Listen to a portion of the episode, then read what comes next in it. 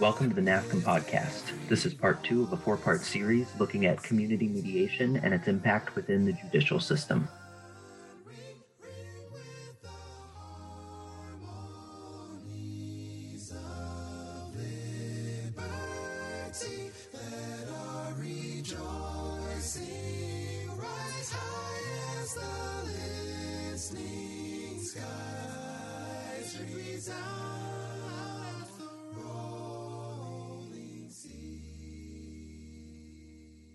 I do want to recognize and thank the Trust Network for giving us this opportunity to have this platform, in particular, the leaders, both Prabha and Joe, who are with us here today, that have helped pull this together, and Sunita, who made sure I knew know how to work a slideshow. So this is all wonderful and great. And uh, Ben somewhere in the background. So couldn't do without an amazing, amazing team and the amazing Trust Network. So if you're here and you're not a part of the Trust Network, please consider joining. Uh, it's a it's an amazing group of people who are really coming together, not only focused on early warning and early response, but also focused on community and social cohesion and structure, uh, infrastructure security. So please think about joining the Trust Network. And with that, uh, I have with me Kabrina Bass. Kabrina Bass is the Executive Director of Midlands Mediation Center in Columbia, South Carolina.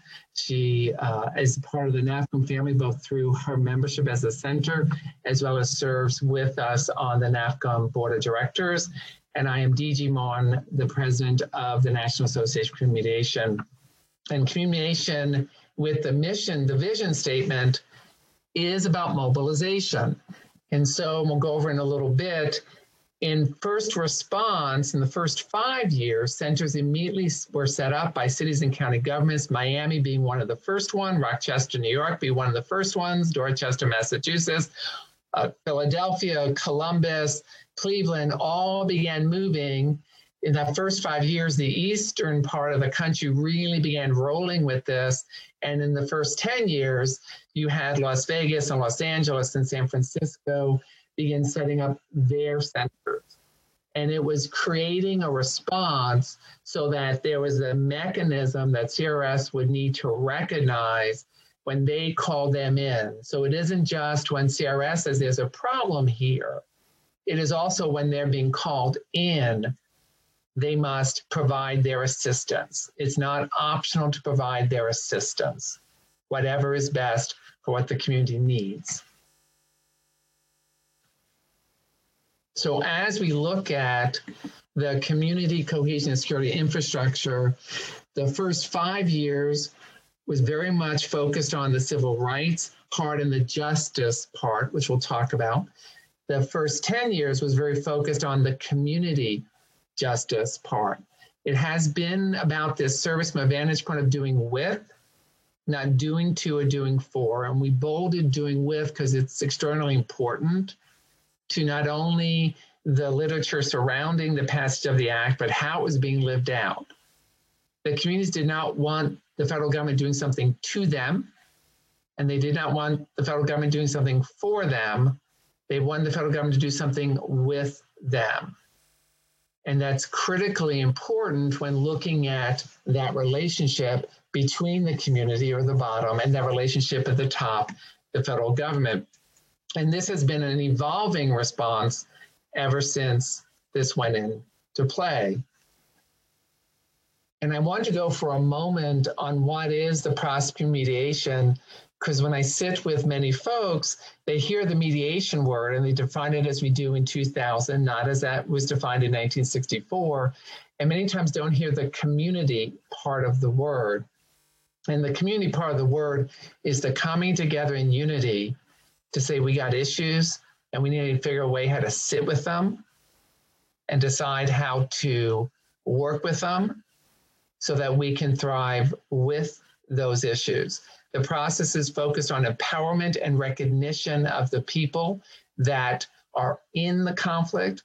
They own the conflict and they have the power to resolve the conflict bringing in outsiders was never part of the process.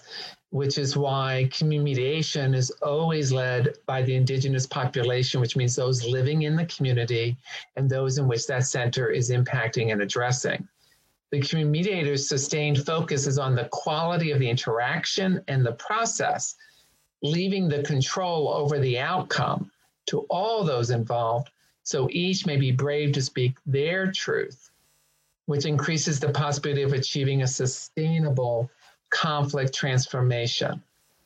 It is not about resolving the conflict as a measurement tool. It is about bringing people together and having them decide how they're going to live with it as they transform themselves, their systems, and the conflict. And so it's really important that when, at least when we started out, as we hold it, the key measurement tool is not how many cases did you close, It's not even cases. It's how many conflicts did you help bring a quality of interaction and a process to so those impacted by them could sit in them and figure out what they wanted to do. So let's go first through the first wave of our work is that they went in two different paths. And so we had centers that went down the path to help reform the justice system. And many of them were called justice centers. They were named as they were intended to do. And many of them went down the path to address social and political inequity. And they were called community boards, neighborhood houses, settlement houses, very much designed to what they felt was the key to this act and what they wanted to do. So let's look at, if we will, the, the political system of respect and recognition that mediation processes afford participants a sense of power and control over their lives.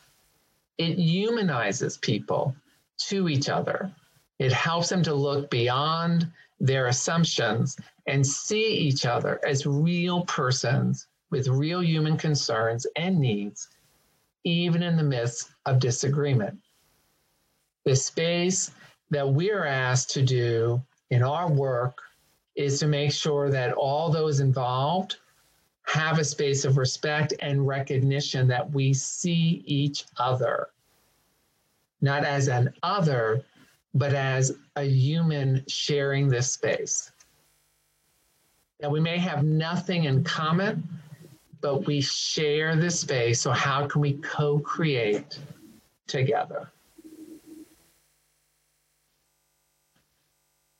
So let's talk a bit about the justice centers. The justice centers themselves, this was the court focused movement. It was a response to the inefficiency of the court system.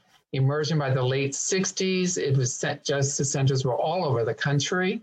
They were designed to divert cases from court caseloads, provide appropriate processes for selected types of cases, provide more efficient and acceptable services to people reduce case processing costs to the justice system, and improve people's satisfaction with the justice system. And before we open up questions about that half of it, I'd like to invite Kabrina Bass. As I said earlier, she's the executive director of Midlands Mediation in Columbia, South Carolina, to talk a bit about what her center is doing in this half of our work. Thank you, DG.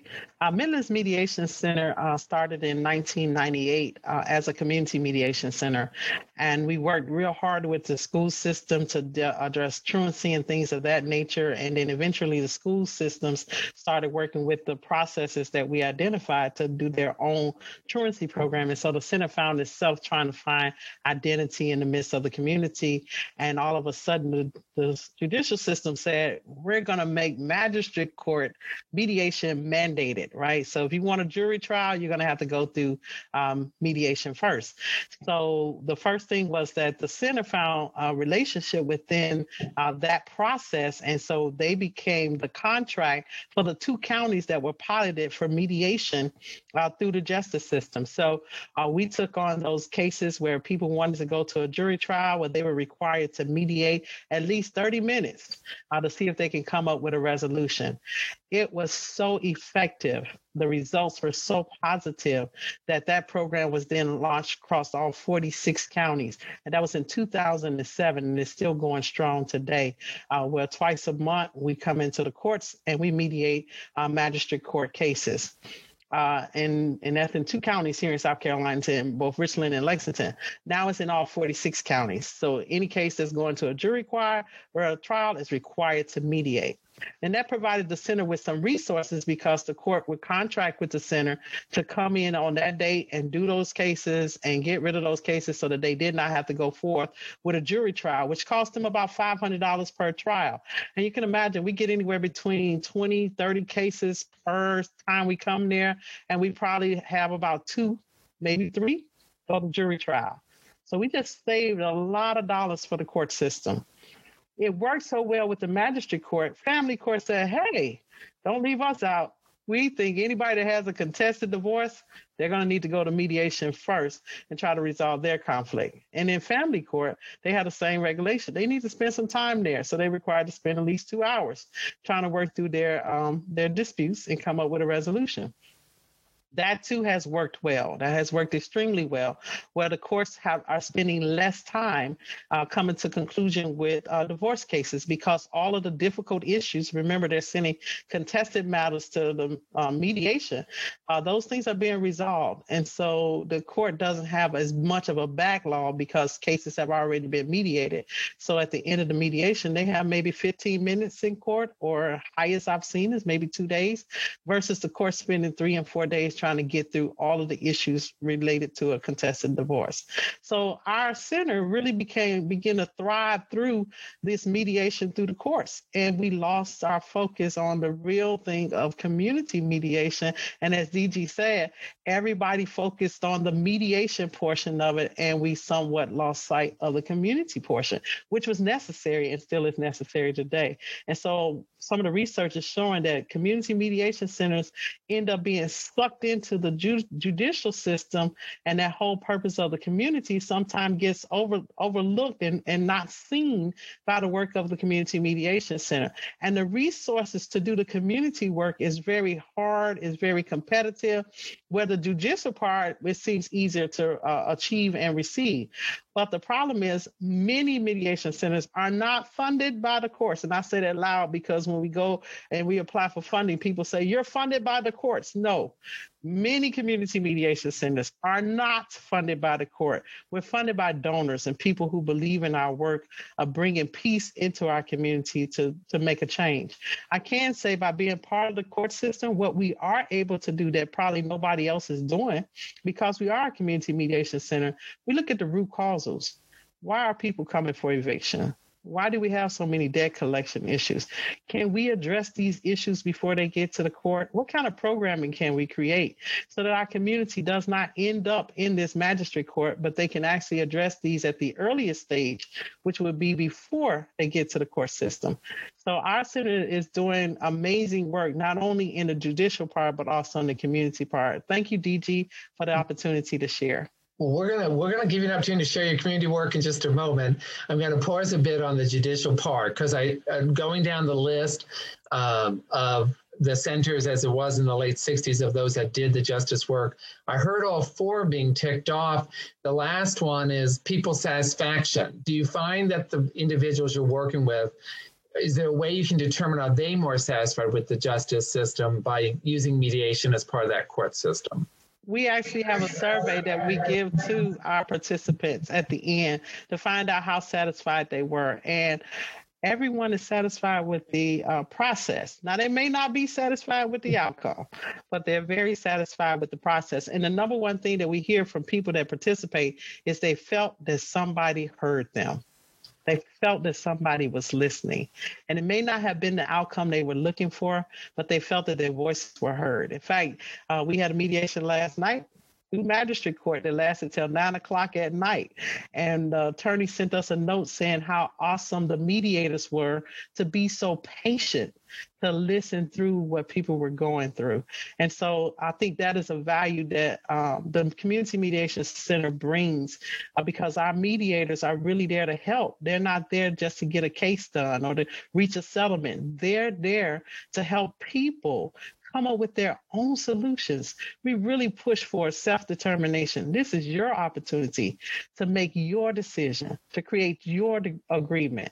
I love when people come in with all the evidence about the case and they, uh, can I show you this video? Mm, no, you can show them the video though, because they're the one going to have to make the decision. It's not the mediator's choice it is those parties their decision to come up with an excellent solution that they can live with, not something that the mediator has to live with. So I think you do find a high level of satisfaction once they figure out what it is.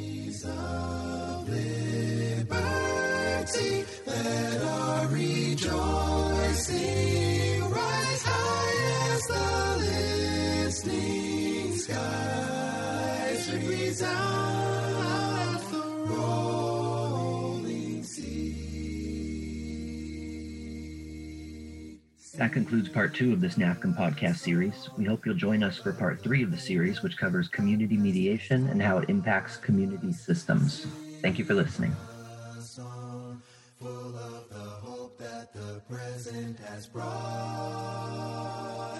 facing the rising sun.